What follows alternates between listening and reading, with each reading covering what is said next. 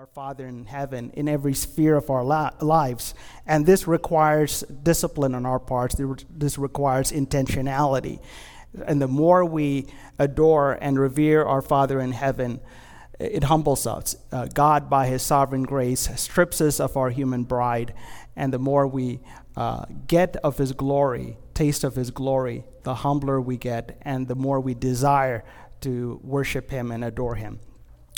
So that was the uh, first petition of our Lord's Prayer. Uh, we're going to be examining the second petition. And uh, in our outline, you'll see there are five points um, that we're going to be looking at, five things. The first is the characteristics of the kingdom. Uh, what, what does it mean and the language that's involved? Um, uh, second, the nature of the kingdom. Third, the scope of the kingdom. Uh, fourth, we'll look at the coming of the kingdom. And lastly, we will see how it is that we pray uh, for the kingdom of God to come. And we'll end with some uh, points of application. Before we uh, look at the first point, um, let's uh, look at some, uh, do some general observations on the petition itself and how it aligns, how it fits with the other petitions in the Lord's Prayer uh, we see that the first three petitions of the Lord's Prayer involve God, namely His glory. Uh, the second and the third petitions, um, Your kingdom come and Your will be done, inform us, guide us on how it is that we ought to give God glory, uh, the means by which we give God glory. Hallow, hallow our Father in heaven. Uh, A.W. Pink says, quote, whereas the petition has to do with honoring God or God's glory itself. That is the first petition. The second and third petitions have more to do with the means to that end. God's name is manifestly glorified here, not only in the proportion in which his kingdom and his will is done by us. So, unless you and I, by the, the aid of the Holy Spirit, nurture and foster the praise and adoration of our Father in heaven, we won't uh, uh, be led to uh, praying, Your kingdom come and Your will be done, and living that out in our lives.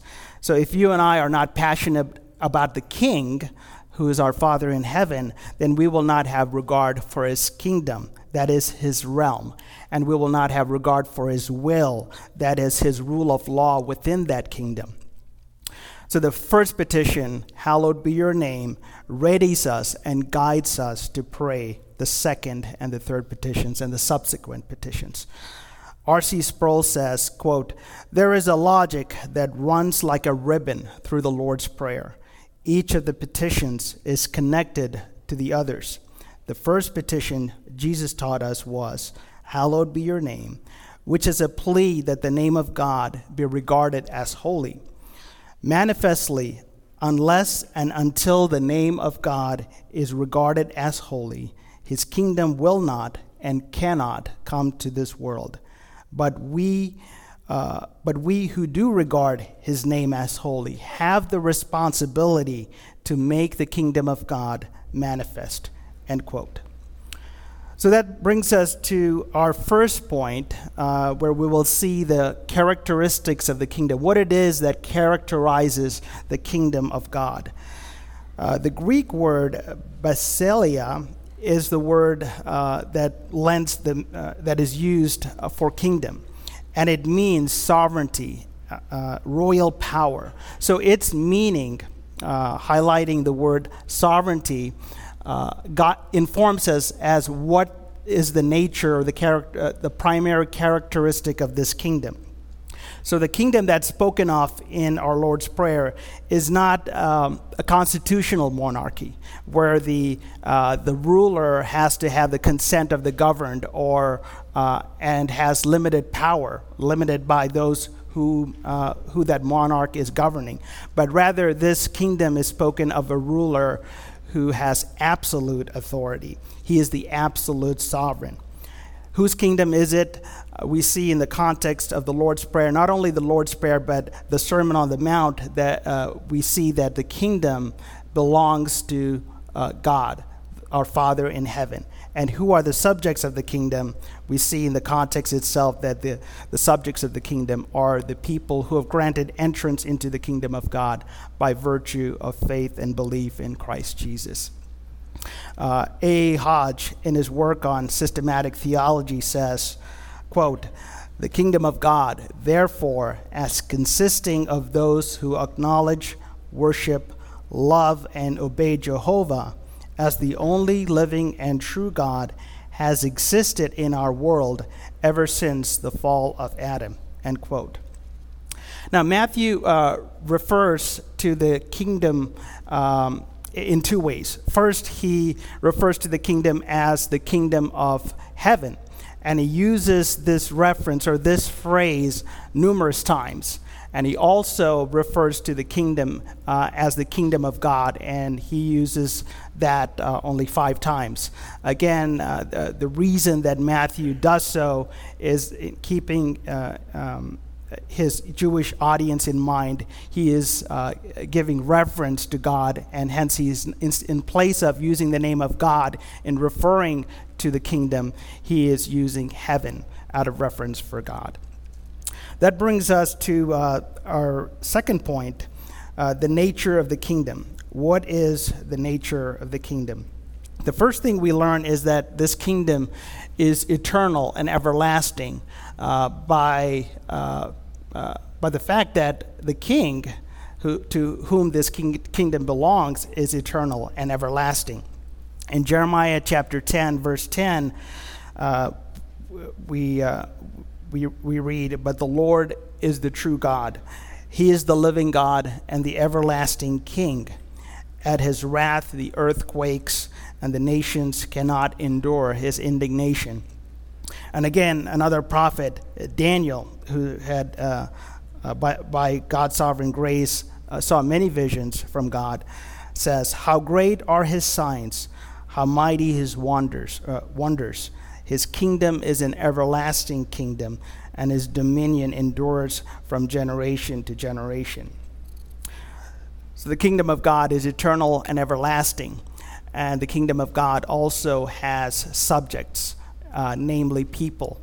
Now, this kingdom took on a, uh, a different domain uh, with the creation of man. When God created Adam, uh, Adam and his posterity uh, were created to be part of this eternal and everlasting kingdom of God. However, Adam disobeyed and rebelled against his sovereign king. So, as a result of the fall, Adam and his posterity uh, every human being since the fall are no longer citizens of that kingdom of God. Rather, you and I, by nature, are born into and belong into a kingdom in opposition to that, king, uh, to, to that sovereign ruler. We belong to the kingdom of Satan. Yet, God, by his sovereign grace, redeemed his elect, his church, through Jesus Christ, and He has restored us back to the kingdom from which we fell. A. A. Hodge comments, quote, From this rightful authority of God, our race revolted, and thereby became a part of the kingdom of darkness, of which Satan is the head. To this kingdom, the man, the mass of mankind has ever since belonged. But God, in His grace and mercy, determined to deliver men from the consequences of their apostasy. End quote. Turn with me to Ephesians chapter 2, um, starting in verse 1. We will look at where we, where we started at. Um, the psalmist says we were conceived in sin. And uh, and we will see that we belonged to this kingdom of Satan and were redeemed from that kingdom and granted entrance to God's heavenly kingdom. Ephesians chapter 2, starting in verse 1. And you were dead in the trespasses and sins in which you once walked, following the course of this world, following the prince of the power of the air, the spirit that is now at work in the sons of disobedience. Uh, and were by, na- by nature children of wrath like the rest of mankind. But God, being rich in mercy, because of the great love with which He loved us, even when we were dead in our trespasses, made us alive together with Christ. For by grace you have been saved, and raised us up with Him, and seated, seated us with Him in, in the heavenly places in Christ Jesus. So, having been born into the kingdom of Satan by the sovereign grace of God, you and I have been delivered and granted entrance, not, not only adopted into a family, giving, uh, uh, being given all the uh, inheritance uh, that is due, uh, due us by His grace as sons and daughters, but we are also granted entrance into God's kingdom. Now, the scope of the kingdom is our second point. Now, we understand in the context of the Lord's Prayer that God the Father is being referred to as being the king of this kingdom. Yet, in his decretive will, uh, it was his desire, his will, to grant this kingdom to his Son, our Lord and Savior, Jesus Christ. And we see that this is a messianic passage uh, speaking of this in Daniel chapter 7, verses 13 through 14. So if you turn with me or listen with me to Daniel uh, chapter 7, verses 13 through 14. And this is Daniel's vision. I saw in the night visions, and behold, with the clouds of heaven there came one like a son of man and he came to the Ancient of Days and was pre- presented before him. And to him was given dominion and glory and a kingdom that all peoples, nations, and languages should serve him. His dominion is an everlasting dominion which shall not pass away, and his kingdom one that shall not be destroyed. So we see here that the ancient day, ancient of days is God the Father. Uh, the everlasting and eternal King. And the Son of Man, who is presented before God the Father, is none other than Jesus Christ, our Savior and Lord. And that becomes comes to full fruition when Jesus Christ dies and atones for our sins and is ascended into heaven. He is given a name uh, far above all names, that at the name of Jesus, every knee shall bow, every tongue confess that Jesus Christ is uh, Lord to the glory of God the Father. And the kingdom is not only given by God the Father to Jesus Christ um, as, uh, as being its rightful king, but it's also given to those who enter the kingdom of God. Hebrews chapter 12, verse 28. Um, you could just listen with me. Um, I'll just turn over there.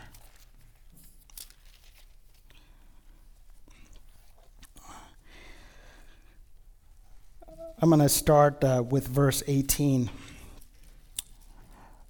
Hebrews chapter 12. For you have not come to what may be touched, a blazing fire and darkness and gloom and tempest, and the sound of a trumpet and a voice whose, uh, whose words made the hearers beg no further messages be spoken to them, for they could not endure the order that was given. I'm going to skip on down to verse 28. Uh, Therefore, let us be grateful for receiving king- kingdom that cannot be shaken, and thus let us offer to God acceptable worship with reverence and awe, for our God is a consuming fire. So, because God, uh, uh, Jesus Christ, as Savior and Lord, took on the wrath of God, and He was able to do that work for us on the cross that we uh, could not do, that is, atone for our sins. We, uh, by His sovereign grace, are able to enter that kingdom of God, and it's not, uh, and we can enter, enter that kingdom with uh, with boldness, with courage, because of what Christ has done on our behalf. Uh, so the kingdom here that is spoken of here refers to none other than the church. Now, there are two aspects uh, to the church. Uh, one aspect is the church militant, and the other aspect of the church is the church glorified. Uh, I found this in a Table Talk article uh, uh, from this month, actually. Uh, it speaks of the church. Um, And it says, quote, "The church on earth and the church in heaven are not two separate entities, but one body, united to Christ as head." Reformed theologians often designate those who behold Christ by faith as the church militant, and those who behold Christ by sight in heaven as the church triumphant. End quote. And um, uh, later on in this lesson, we will uh, uh, dive into, uh, examine the nature and task of the church militant, uh, and that'll inform as to how we pray, Your kingdom come. That brings us to our um, third point the coming of the kingdom. So, when uh, we read not only in uh, the Lord's Prayer, the coming of the kingdom, or anytime it is uh, spoken of in the Word of God, uh, there are three aspects really to the coming of the kingdom. the first aspect is, uh, in one sense, in a very real sense, the kingdom of God has come. Uh, and in, in another sense, the kingdom of God is still coming. it's growing, as we'll see. And in the third aspect, the kingdom of God will fully come and fully avail itself in every way. So let's look at the uh, first aspect of uh, the kingdom uh, having come. And uh, we already learned that the kingdom began with the creation of man. And uh, all the Old Testament saints, starting with Adam uh, to the very last one in the Old Covenant, had entered God's kingdom by virtue of faith in God. And the author of Hebrews says, not only referring to Abraham, but also every Old Testament saint, that they looked forward to the city that has foundations, whose designer and builder is God. And uh, the second big thing is that uh, the kingdom of God was inaugurated with the coming of Christ. And that began with his, uh, not only with his incarnation, but uh, more uh, fully with his uh, uh, uh, public ministry and even more fully with his atoning death on the cross and his ascension. And Christ began his public ministry with the gospel herald Repent, for the kingdom of heaven is at hand. Now, Christ could say the kingdom of heaven was at hand because Christ the King had come to claim his bride. Dutch, Dutch theologian Herman Ridderbos uh, comments, he uh, uh, mentions four things uh, as to uh, being the evidence as to how Christ um, had inaugurated the kingdom. The first uh, evidence for this is the wicked one, that is, Satan, has been overcome. Turn with me to Matthew chapter 12, verses 25 through 29. Matthew chapter 12, 25 through 29. We may not read the entirety of it. Uh, to give us a context, um, Jesus Christ had just uh, uh, exorcised, cast out the demon from a demon possessed man, and the religious leaders, the Pharisees, uh, were critical, pessimistic, uh, and were attributing Christ's power rather than to the Holy Spirit. They were attributing Christ's power in, in casting out this demon uh, to Beelzebub, to Satan. And this is Christ's response to them. He says, knowing their thoughts, uh, every kingdom divided against itself is laid waste, and no city or house divided against itself will stand. And if Satan casts out Satan, he is divided against himself. How then will his kingdom stand? And if I cast out demons by Beelzebub, by whom do your sons cast them out? Therefore, they will be your judges. But if it is by the Spirit of God that I cast out demons, then the kingdom of God has come upon you. Or how can someone enter a strong man's house and plunder his goods unless he first binds the strong man? then indeed he may plunder his house. So here Christ is saying that it is by the power of the Holy Spirit that I've done this. And I am that strong man, who, uh, one greater than the strong man, who has entered the strong man's house, that is Satan's house, Satan's kingdom, his domain of darkness, and have delivered his elect, my elect, from who, for whom I will die, and I'm taking them with me and granting them entrance into my heavenly kingdom. Such is the will of my Father in heaven. Um, so uh, that's the first reason. And the second reason is just the, uh, the, the, miracles that Christ did uh, speak of the evidence that the kingdom of God had come. And uh, there were so many miracles that Christ did besides casting out demons. Walked on water, healing the lame, the blind, uh, uh, so many miracles. So that's another attestation to the coming of the kingdom. Uh, the third reason is the preaching of the gospel. Now, Christ had been uh, speaking about kingdom life, the characteristics of the kingdom life, what it, what it is to be a, king, a citizen of the kingdom of heaven. Christ not only taught about uh, repentance, but he taught about uh, uh, what makes one a citizen of his kingdom. And the third reason, Herman, uh, fourth reason rather, that Herman Ridderbos says uh, that is evidence to the coming of the kingdom with the ministry of Christ is the possession of salvation. That Christ not only uh, preached a gospel of repentance, but he offered salvation. Salvation is not a uh, propositional truth, uh, faith in a propositional truth about what Christ had done, but faith in Christ himself, that he can grant us the deliverance from the domain of darkness and grant us entrance into the kingdom of God. So that is the first aspect of the coming of the kingdom that uh, it has come. Uh, the second aspect of the coming of the kingdom is that it is coming. It is, uh, it is coming even more, uh, even this very day as we're, uh, as we're worshiping today. You have uh, sons and daughters of God around the world, in Middle East, in Asia, in South America, had, had their worship services yesterday. And uh, this uh, very hour, you have sons and daughters of God uh, across this great land and these uh, uh, North America. Uh, I, I, should say South America. They're probably in the same time zone or close to it. They're worshiping our Father in heaven, giving honor and glory to Christ the King, who had deliver, granted them the deliverance and entrance into His kingdom. so here, God is talking about the growth and expansion of God's kingdom. And Jesus spoke uh, uh, about the kingdom of God in, in parables. And uh, two of the parables that Jesus used that specifically uh, spoke of uh, the growth and expansion of his kingdom is the, king, uh, the parable of the mustard seed and the, and the leaven. So the mustard seed, Jesus said, is the smallest among the seeds, and yet it gives. Um, uh, it, once it gives fruition to a, a tree that is large enough for other animals or birds of the air uh, to nest there.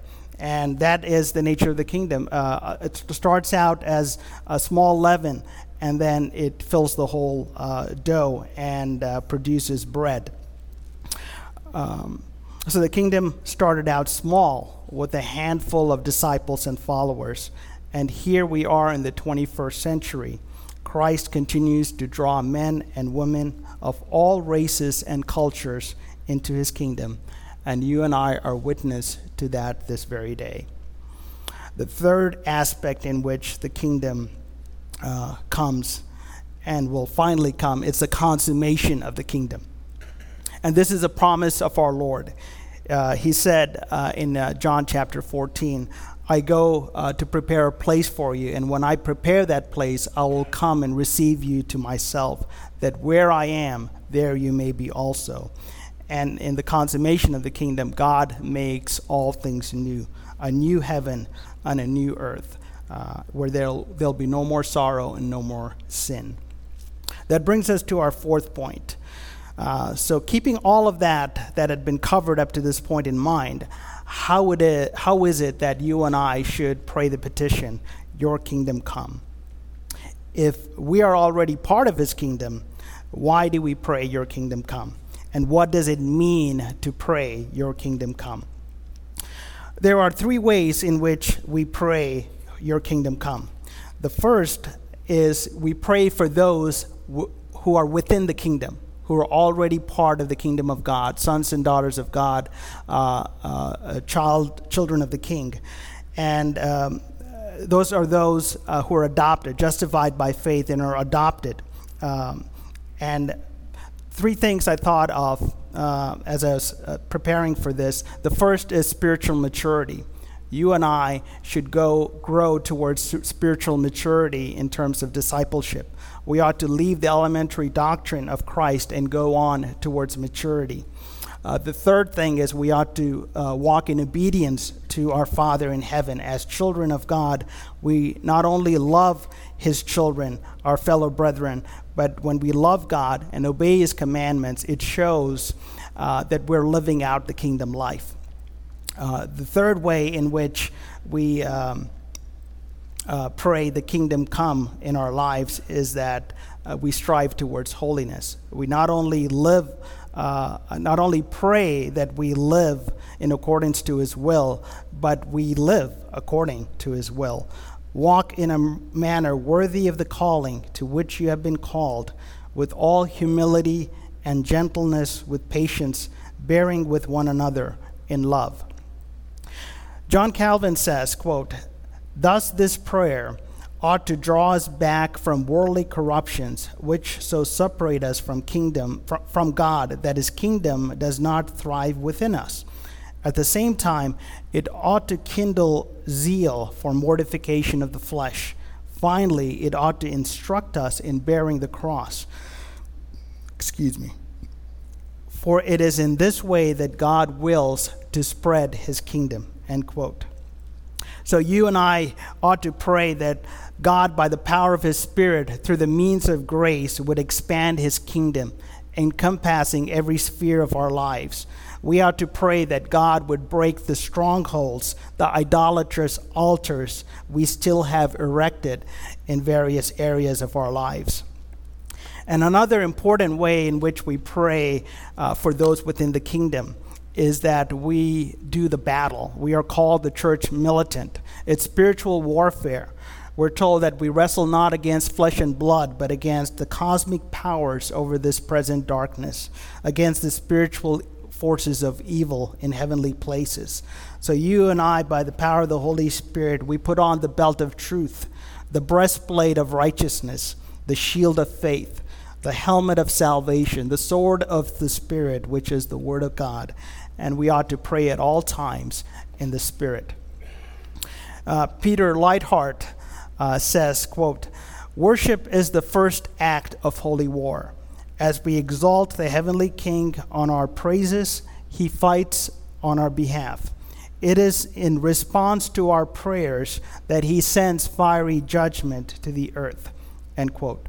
I'll interject here uh, by reiterating that is why it's imperative that you and I continually nurture the hallowing of God's name in our prayer life and in our lives, in how we live our lives. Uh, Leithart continues, quote, In holy war, the church's chief weapons are those of her master. Her armor is the same as, as his, end quote. And I'll add this to that. that. That is why our Lord Jesus had taught and modeled this prayer as a blueprint for our spiritual warfare. Uh, prayer is integral to how we fight our battles, our spiritual battles, day to day battles in our lives. Uh, continues, quote, She fights, that is, the church fights, with spiritual weapons that are powerful to, to destroy idolatrous speculations and bring every thought captive to the obedience of Christ. Through her prayers, her acts of righteousness and mercy, her witness and proclamation of the word, her faith and the power of the Spirit, Christ puts demons and demonic men to flight. End quote. So it has pleased our Father to use our prayers to make his kingdom come through the furtherance of the gospel. His kingdom has come on earth since creation, yet his kingdom continues to grow as the gospel is shared and preached throughout the earth. So that brings us to the third, uh, second way in which how we pray, Your kingdom come. And we pray, the second way in we do, th- we do this is we pray for those who are outside of the kingdom. And this speaks of evangelism. Uh, turn with me to Matthew chapter 9, verses 37 through 38. Matthew chapter 9, verses uh, 37 through 38. Um, I'm going to start with 36. When, when he, Jesus, saw the crowds, he had compassion for them because they were harassed and helpless, like sheep without a shepherd. Then he said to his disciples, uh, The harvest is plentiful, but the laborers are few. Therefore, pray earnestly to the Lord of the harvest to send out laborers into his harvest. So, the first way we pray in terms of evangelism is that God would raise men and women from all walks of life who are obedient to him, would, uh, uh, would do the work of the ministry in evangelizing, church planting, missions. And we not only pray that God would send them, but would send us as well. Uh, we are missionaries in the mission field that is Las Vegas, and we are to do so faithfully. We pray that we'll have boldness and courage to share the gospel with those with whom we have relationships.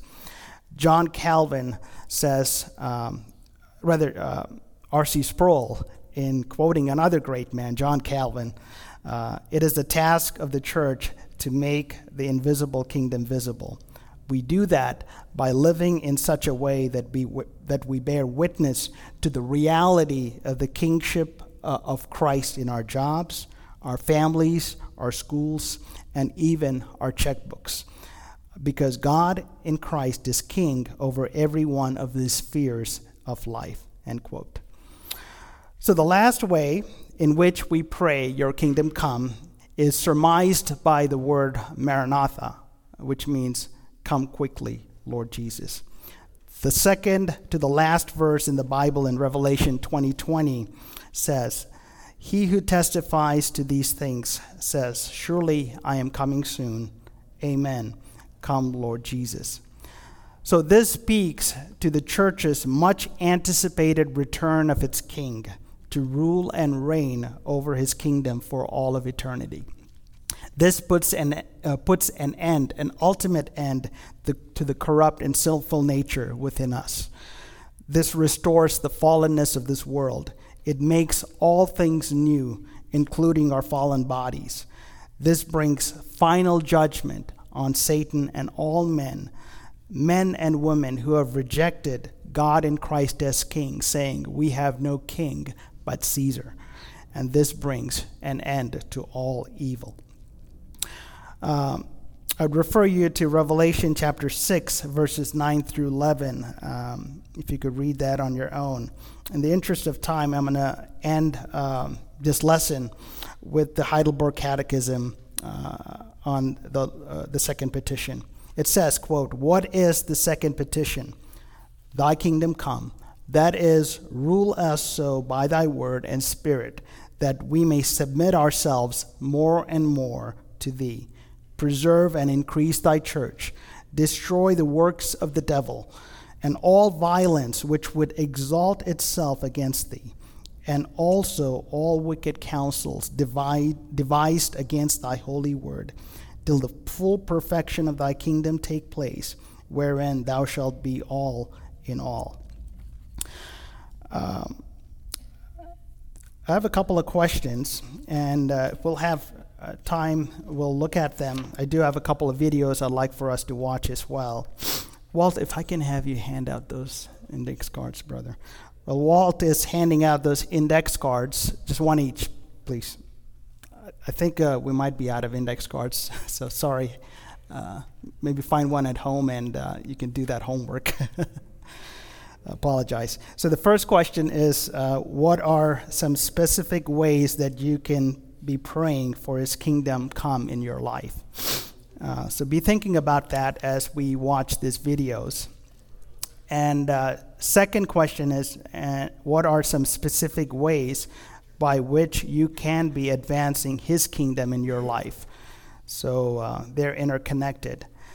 Um, and that index card, if you could prayer, uh, prayerfully consider uh, one person uh, that is in your life, be it a colleague, an unbeliever, be it a colleague or uh, um, a neighbor, uh, bank teller of your local bank. I'm sorry, yeah, I didn't plan, but that's fine. But when you go home, you could do that. So write that person's name and be praying for that person throughout this week and pray that God would go, grant you boldness and courage to share the gospel with that person. Uh, so uh, it'll apply living out uh, kingdom life. Uh, so, Greg, if you could play those videos at this time, I would appreciate that. If we have time, we'll end with discussion.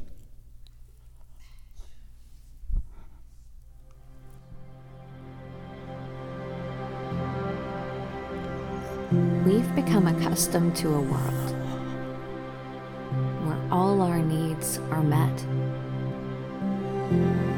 where nearly everything we could ever want is literally at our fingertips food, water, shelter, clothing. We take some things for granted. For us, they've always been there. But what if we didn't have these things? how would it affect our daily lives?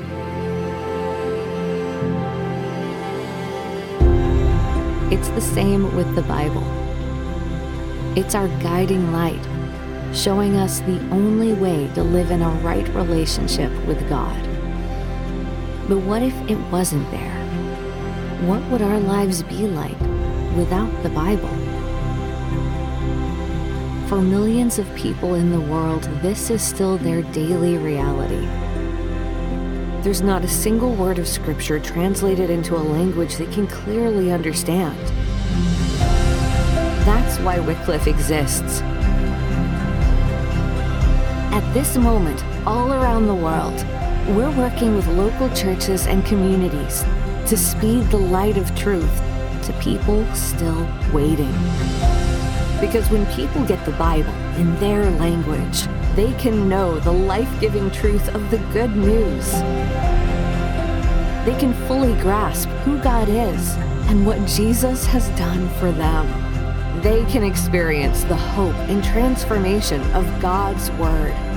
It's a movement of global proportions, and we won't stop until every person on the planet can access the Bible in a language and format they can clearly understand.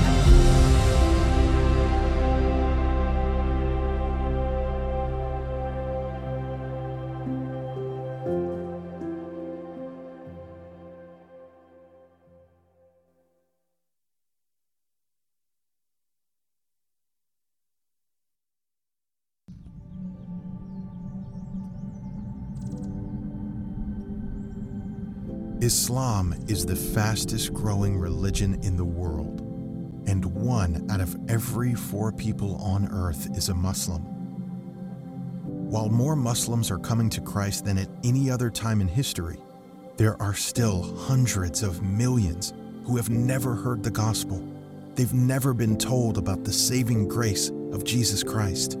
Someone needs to tell them that there is a Savior who loves them Jesus said, Go therefore and make disciples of all nations. So, with love and respect, Frontiers is inviting all Muslim peoples to follow Jesus. Through Frontiers, disciples of Jesus serve the least reached in the Muslim world.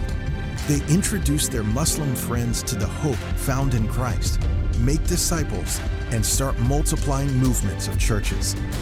God is drawing Muslim men and women to Himself from wealthy business leaders to the urban poor, from city centers to remote villages.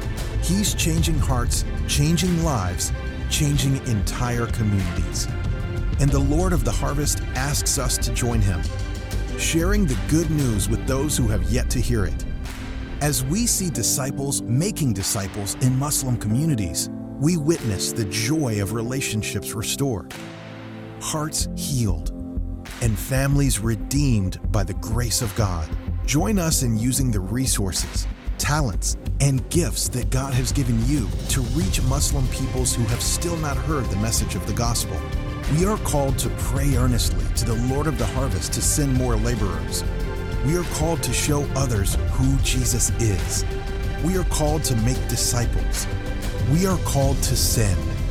We are called to go we are called to partner with Jesus to see hearts and lives transformed for eternity. Will you join us?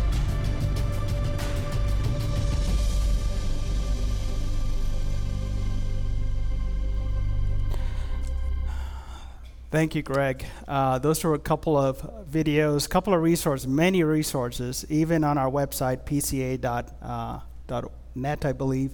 Mission to the World, Mission to North America.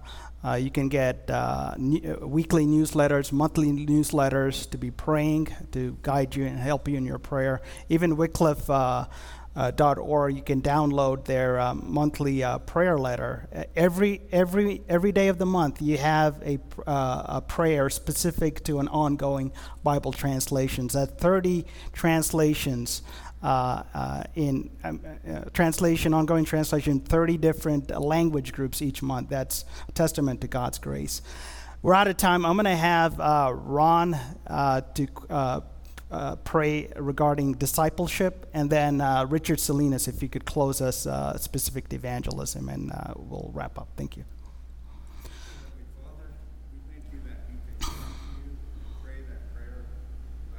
Come, will be done on earth as it is in heaven. We thank you that you are a high priest, where we can come to your throne of grace, but you are a prophet and king, where you give us the truth in your word and you also have come, you have died for our sins, you have given us forgiveness, you have given us faith. We thank you for that gift. We thank you that you have died and rose again, you are ascended, you are seated on the heavenly throne, O Lord, as King. And that in a real sense, your kingdom has come, but yet it is the already but not yet. And we pray, O Lord, as your people, that you would teach us, and that we might grow in the grace and the knowledge of the Lord Jesus Christ, that we might be equipped for every good work and be ambassadors for Christ in Las Vegas and the world, that we might bring the message of reconciliation to a dying world, to a dark world that needs Christ and the light of the gospel. We pray, O oh Lord, that we would look forward to that day, Maranatha. Lord, come quickly. We thank you for the consummation of the kingdom. Oh Lord, how it is so real in our lives, but yet we wait. And thank you for that hope that you give us by faith. In Jesus' name.